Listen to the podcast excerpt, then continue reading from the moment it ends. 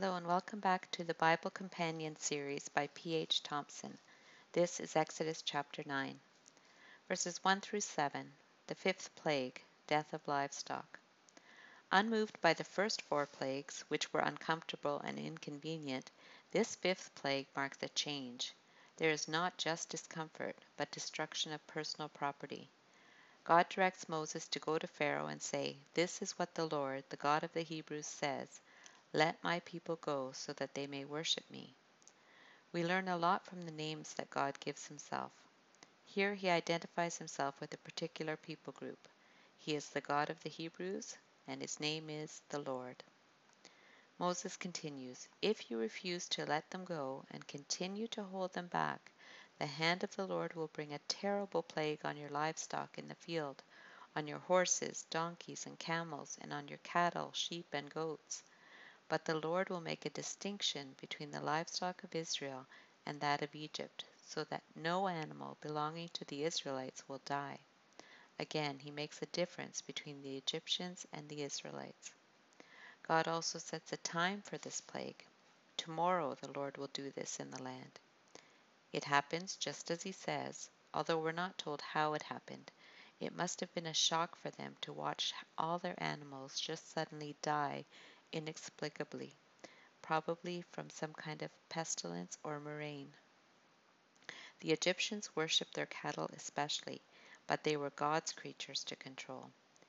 They had been given advance warning, allowing time to repent, or at least prepare and protect their animals. Any animals that were kept in stables would be safe. And the next day the Lord did it. All the uh, livestock of the Egyptians died, but not one animal belonging to the Israelites died.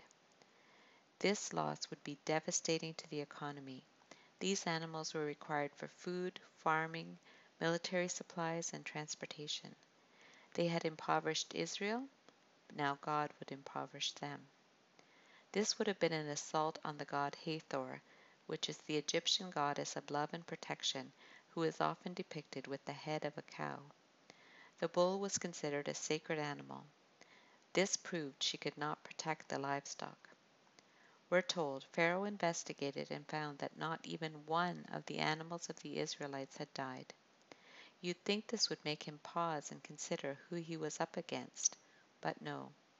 Yet his heart was unyielding and he would not let the people go. Hard heartedness is not affected by threatening, mercy, or promises verses 8 through 12, the sixth plague, boils. Like many dictators, they are not particularly concerned about the suffering of their people. Economic hardship didn't touch him.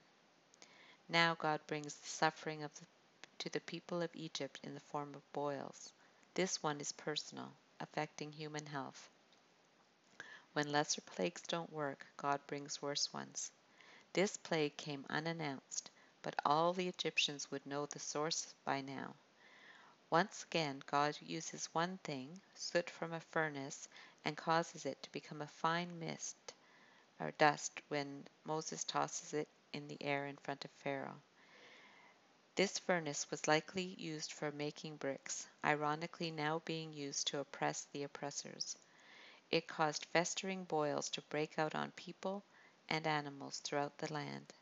This would be any animals not considered livestock. They did so, and it happened just as God said. Cleanliness was important to Egyptian culture, and this made the magicians not just ceremonially unclean, but in pain, so they weren't able to come before Pharaoh. At this point, Pharaoh had wisely stopped asking them to duplicate the plague, as everyone was already suffering so much. These magicians disappear from the scriptural record, and the only ones left standing are Moses and Aaron. This plague was a challenge to Isis, the goddess of medicine and peace. She could not prevent these boils from occurring, nor heal them. Did this move Pharaoh to change his mind? No. But the Lord hardened Pharaoh's heart, and he would not listen to Moses and Aaron, just as the Lord had said to Moses. This is the second time God mentioning, mentions hardening Pharaoh's heart so that he could carry out his purposes. Before we think Pharaoh is a pawn, remember he was only doing what he wanted to do, and God was not acting on a neutral person, but a wicked man. Verses 13 through 26 The seventh plague, hail. The seventh plague is announced to Pharaoh, again early in the morning near the river. God says, This is what the Lord, the God of the Hebrews, says Let my people go, so that they may worship me, or this time I will send the full force of my plagues against you and against your officials and your people, so you may know that there is no one like me in all the earth. This was the sixth reason. He calls them my plagues to let Pharaoh know this was God's work. They were against Pharaoh personally, against his officials, and the people of Egypt. It would strike to their very heart. God has held back his full fury. He tells what would have happened otherwise. He says, For by now I could have stretched out my hand and struck you and your people with a plague that would have wiped you off the earth. He was showing mercy, even in the midst of judgment. As bad as these plagues were, they weren't ultimately putting an end to the nation. Yet there was a reason for God hardening Pharaoh's heart. He says, But I have raised you up for this very purpose, that I might show you my power, and that my name might be proclaimed in all the earth. This was the seventh reason. Because he is sovereign over the affairs of the earth, and desires that his glorious name is proclaimed worldwide. This shows the sovereignty of God in world affairs and in raising up leaders. Jesus told Pilate this. Jesus answered, You would have no power over me if it were not given to you from above. Jeremiah recalls this and God's desire for his glory to be known. He says, You performed signs and wonders in Egypt and have continued them to this day in Israel and among all mankind, and have gained the renown that is still yours. Jeremiah 32:20. Paul uses this event in Romans 9:17 and 18 to prove God's sovereignty. He adds, Therefore God has mercy on whom he wants to have mercy, and he hardens whom he wants to harden. Moses continues, You still set yourself against my people and will not let them go. This showed that God still held Pharaoh accountable for his actions. Therefore, at this time tomorrow, I will send the worst hailstorm that has ever fallen on Egypt, from the day it was founded till now. This would be the worst storm in their history, but it came with a gracious warning. Give an order now to bring your livestock and everything you have in the field to a place of shelter, because the hail will fall on every person and animal that has not been brought in and is still out in the field, and they will die. They could still save any remaining animals if they acted in faith in the Word of God. You'd think the previous six plagues would help them understand it would happen as he said. Then we have two different responses to the gracious warning. Those officials of Pharaoh who feared the word of the Lord hurried to bring their slaves and their livestock inside.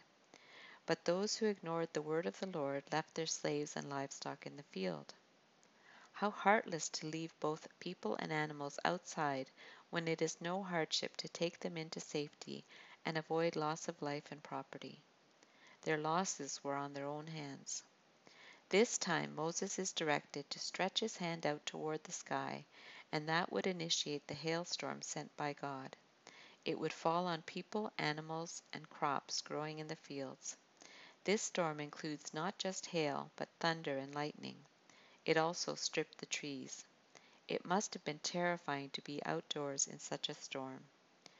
Since such things have been recorded, the largest chunk of hail was 8 inches wide and almost 2 pounds, recorded in South Dakota on July 23, 2010, and these were likely much larger. God controls the weather. This was a challenge to Nut, the Egyptian goddess of the sky. She was seen as a star covered nude woman arching over the earth. It also challenged Seth or Set, the god of chaos and storms. So the only place it did not hail was the land of Goshen, where the Israelites were. Although the plague itself was announced in advance, The discriminatory aspect of it was not. It was only reported after the fact. This was the third time God's people were protected. The land of Goshen was the place Joseph and the Pharaoh of his day situated the children of Israel when they first arrived in the land. Verses 27 to 35 Pharaoh's response. While the devastating storm is still raging, Pharaoh summons Moses and Aaron. He seems to repent, but adds the caveat, this time. He says, This time I have sinned, he said to them. The Lord is in the right, and I and my people are in the wrong. Pray to the Lord, for we have had enough thunder and hail. He is not truly humbled, he is just tired of the unrelenting punishment. He understands that the Lord brought it, and he is the only one who can remove it. I will let you go. You don't have to stay any longer. This is his third lie. Moses replied, When I have gone out of the city, I will spread out my hands to the Lord in prayer. The thunder will stop, and there will be no more hail, so that you may know that the earth is the Lord's. He had stretched his hands out to the sky to begin this storm. Doing so again would end it. The sudden end to the storm in response to Moses' prayer would demonstrate to Pharaoh that God owns and controls the planet he created. This was the eighth reason. Moses is not fooled by Pharaoh's words of contrition. But I know that you and your officials still do not fear the Lord God. Pharaoh would again repent of his repentance. Then we have a news bulletin indicating this the time of year this occurred in February. It says the flax and barley were destroyed since the barley had headed and the flax was in bloom. The wheat and spelt, however, were not destroyed because they ripened later. That some crops were spared was a mercy that gave Pharaoh time to repent before others were destroyed. Those that were destroyed were used more to make clothing and the libations used in their worship. Then Moses left Pharaoh and went out of the city. He spread out his hands toward the Lord. The thunder and hail stopped, and the rain no longer poured down on the land. Moses had no reason to personally fear the storm. We are immortal till our work is done, says a famous Christian. Another reprieve. The result? When Pharaoh saw that the rain and the hail and the thunder had stopped, he sinned again. He and his officials hardened their hearts. So Pharaoh's heart was hard, and he would not let the Israelites go, just as the Lord had said through Moses. He had claimed to have sinned once. He wanted Moses to entreat the Lord, and he would let Israel go. But all of his promises were set aside, and it was business as usual. For the first time, the attitude of Pharaoh's counselors and officials is included. They are also hard hearted. Just as Moses stood before the enemy and prevailed, so we can be assured of ultimate victory. God ordained the death of these animals. He is aware of the death of the least of his creatures. God gave gracious warnings allowing time to repent and avoid punishment. There were different responses to this warning. God's patience should lead us to repentance. Keep listening for Exodus chapter 10 May God bless the study of His Word.